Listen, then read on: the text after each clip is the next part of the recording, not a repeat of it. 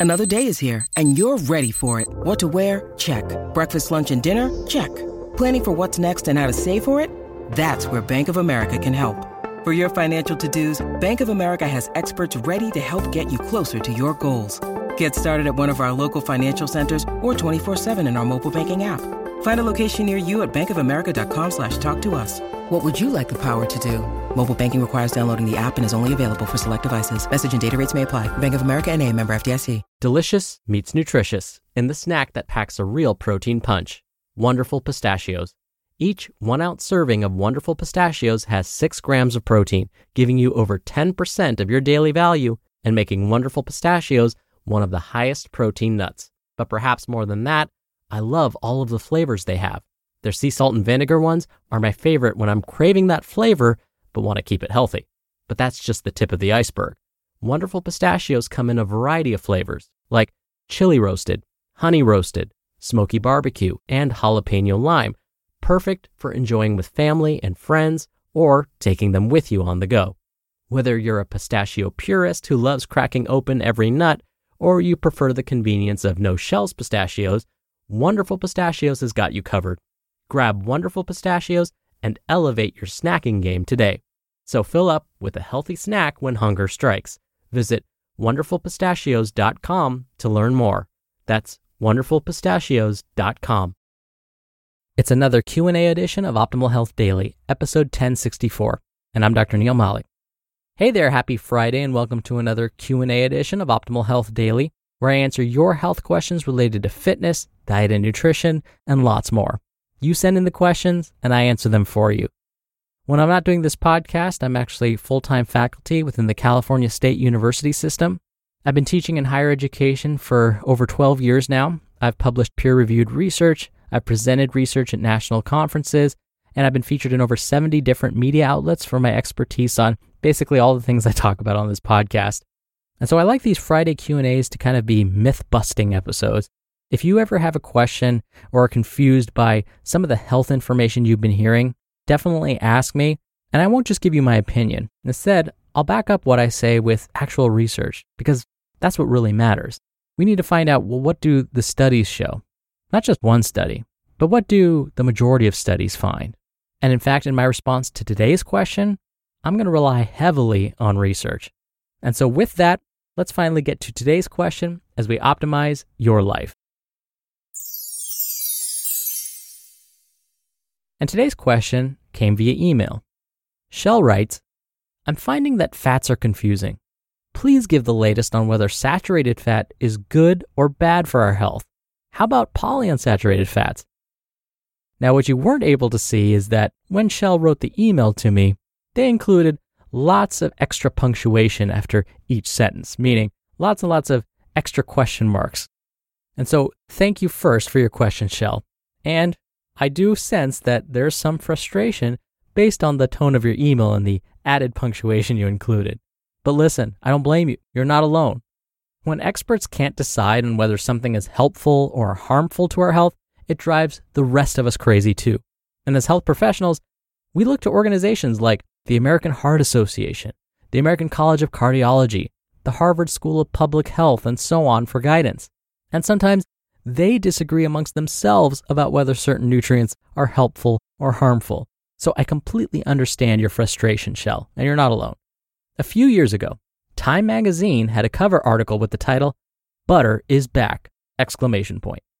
The article was not really all about butter per se.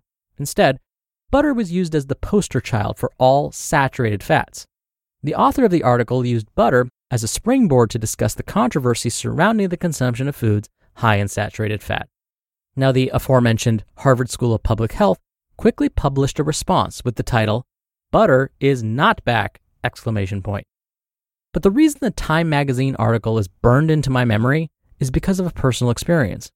A relative of mine read the article and afterward was completely convinced that saturated fats were harmless.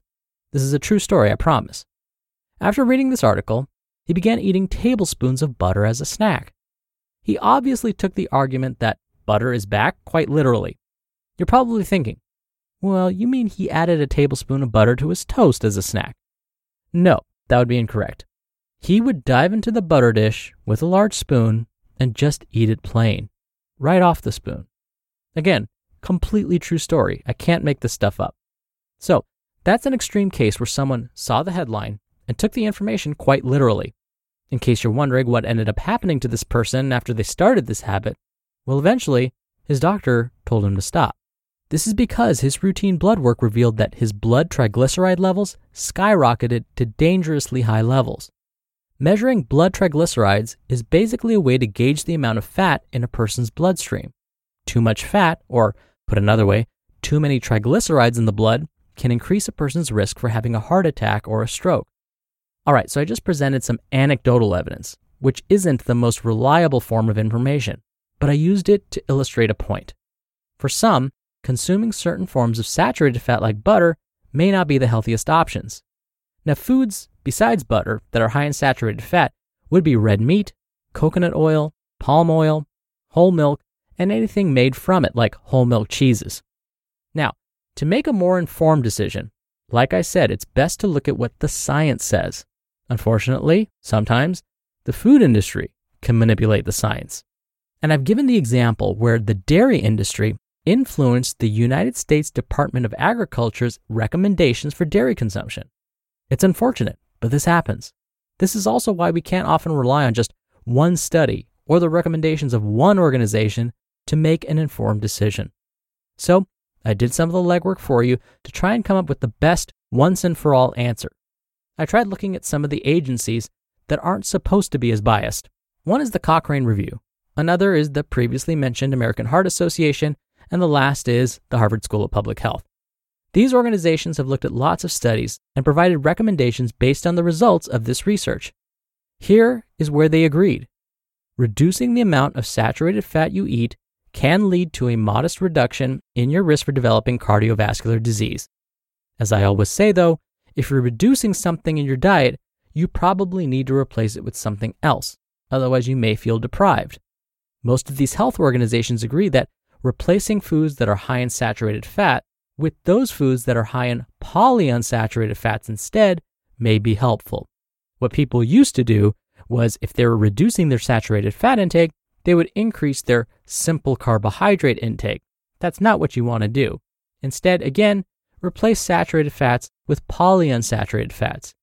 So, consuming foods that contain high amounts of polyunsaturated fats, like those that are high in omega 3s, like salmon, mackerel, flax seeds, soy, and walnuts, would be a good idea. Now, there are still some unanswered questions. Now, we have to keep in mind when we eat foods, we don't eat them in isolation. Unless you're my relative, you're probably not eating saturated fat from a spoon. We mostly eat foods in combination as part of a meal or snack.